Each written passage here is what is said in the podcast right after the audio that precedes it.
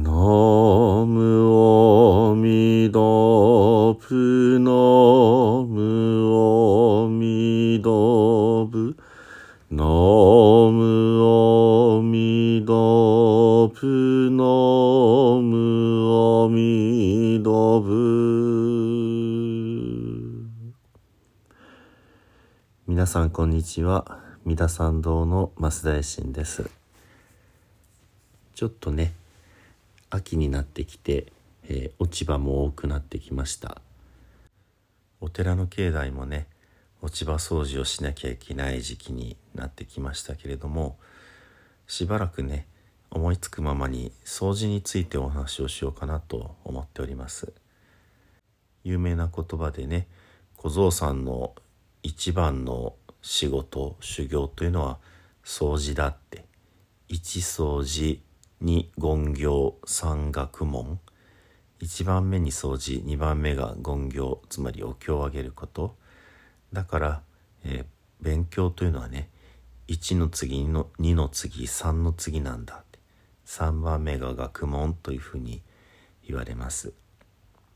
私が最初に修行させていただいた京都の法然院には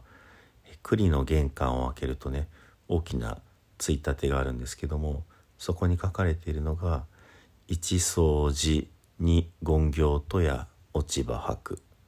「一掃除二言行とや落ち葉吐く」というね立派な文字で今の北条様の先々代のね北条様が書かれた立派な文字でねこの小僧さんのため息というかね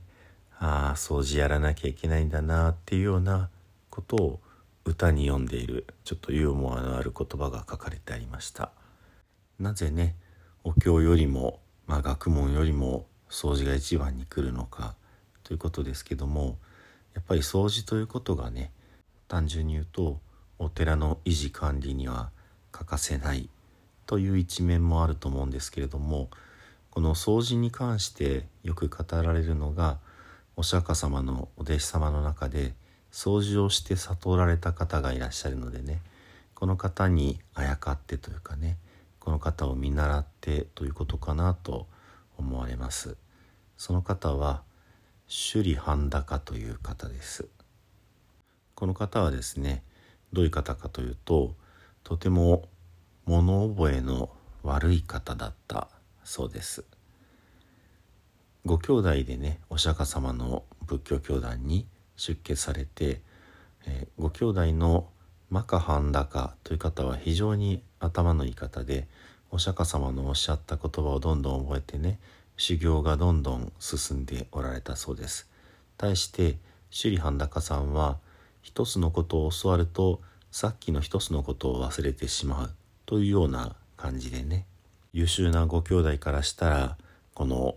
自分の出来の悪い兄弟のことがねとてもこうまあ、目の上の単行部というかねこうやきもきするというかイライラするというかそれで兄弟喧嘩をしてしまったそうです。そうしました時にお釈迦様が自ら仲裁に入られて首里半高さんにおっしゃるにはあなたも難しい学問をしなくていいですから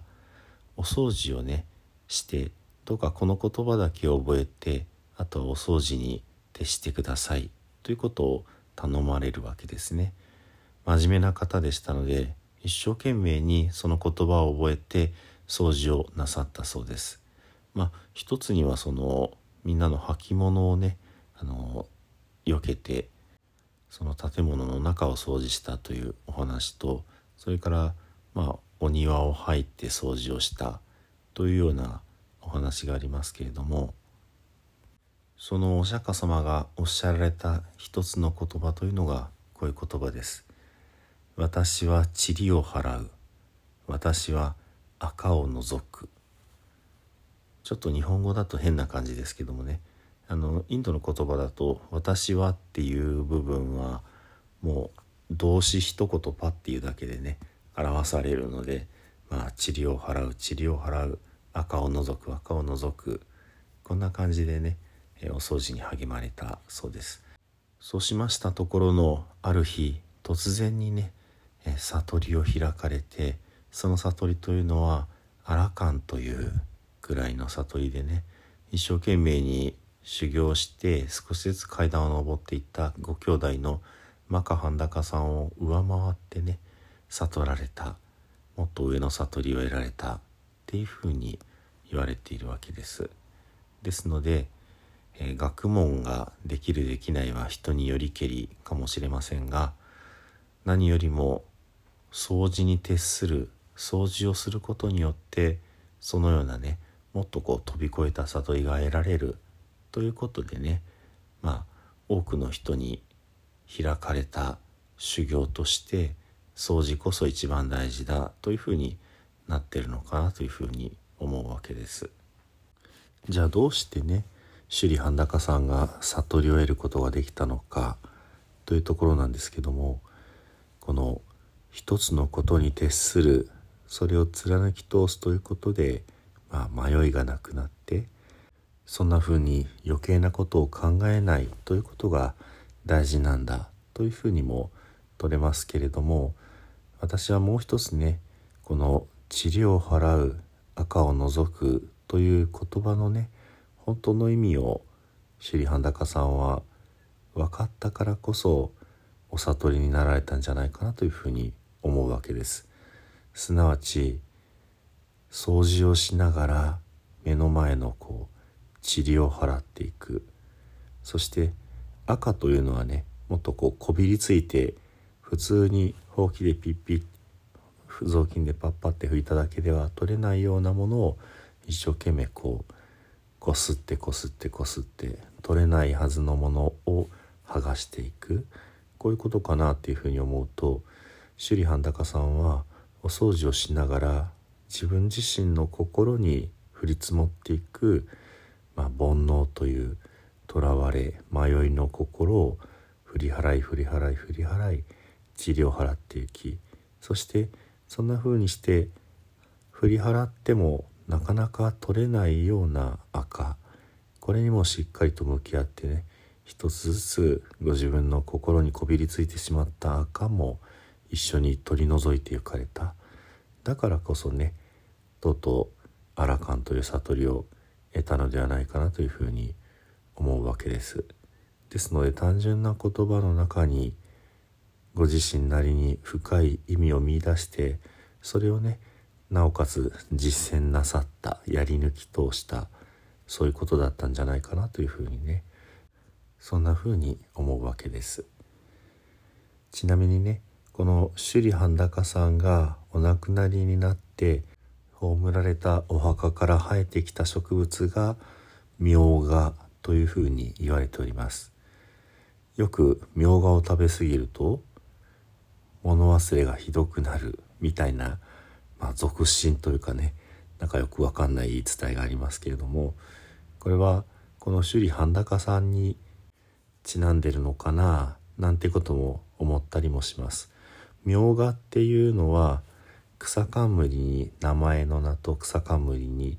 えー、何っていう担うっていう字を書くわけですけども私なりの勝手な思いでこの「みょうが」っていう音でね仏教でまた違う漢字で「みょうが」という言葉が実はあるんです。これはすなわち「冥界の冥」カタカナの輪の下にお日様の日漢数字の6を書く死者の世界の冥ですね。冥界の冥に加えると書いて「みょうが」という言葉があります。たまにね目にするとしたらお布施の代わりに「みょうが料」って書いてお金を包んで渡すってことがあるわけですが本来の「みょうが」の意味というのは目に見えない神仏の加護を賜る。目には見えないけど仏様神様からお守りをいただくという言葉になります。ですから「みょうが料」というのは仏様に対してのお供えというような意味合いになると思うんですが昔ですねあの着物の研究家の市田博美さんという方が京都の本を出されている中に京都にはこんないい言葉がありますって紹介されているものがありました。その中に「明がに悪い」という言葉があるということをね紹介してくださっていてまさにこの今お話ししている神仏の目に見えない加護お守りをいただく明賀ですけどもこの京都の方は誰も見ていないとこでこうちょっとね楽してずるいことしよう悪いことしようって魔が差したような時にいやいや明賀に悪いからおよしましょう。誰もいないと思っても仏様神様が見守ってくださってるそういう方々がいらっしゃるのに不正はできない。お守りいただいているのに申し訳ない。こういったところでね明賀に悪いからやめとこう。というような、まあ、とても素敵な言い方があるんだそうです。この首里半高さんまさにねご自身のご修行に意味を見いだしそれに徹し抜いたということも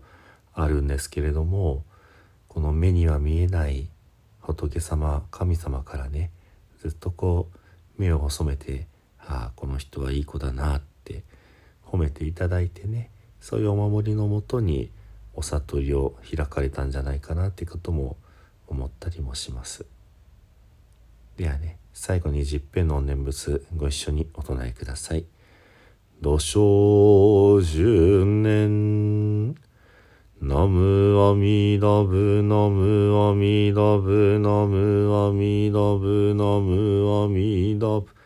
ナムアミダブナムアミダブナムアミダブナムアミダブ